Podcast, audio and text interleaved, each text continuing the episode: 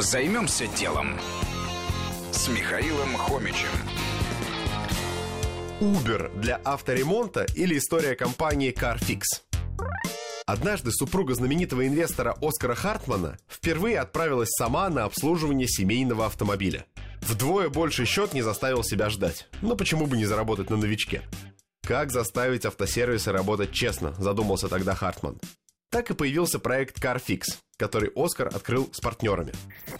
Секрет успеха. Появился сайт, где автосервисы борются за клиента.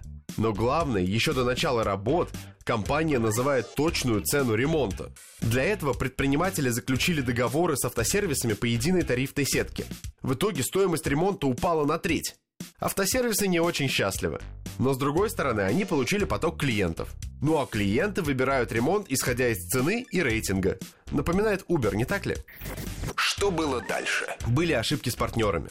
Некоторые сервисы тайком предлагали клиентам дополнительные услуги. Тогда пришлось завести тайных покупателей, а нарушителей отключать от платформы.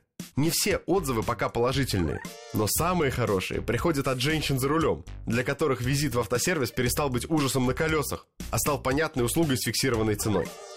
Первый миллион евро в платформу инвестировал сам Хартман, а недавно бизнес получил еще 5 миллионов от Mail.ru и других фондов. Компания планирует открываться каждые три месяца в крупнейших городах России. За год к услуге подключились более 500 автосервисов в Москве и Санкт-Петербурге. И еще 350 ожидают проверки и подключения. Что ж, это красивая история. Но давайте честно, быстрый рост бизнеса далеко не всегда означает, что все деньги инвесторов вернутся. Удастся ли компании сделать с автосервисами то, что Uber сделал с такси, покажет время. Займемся делом.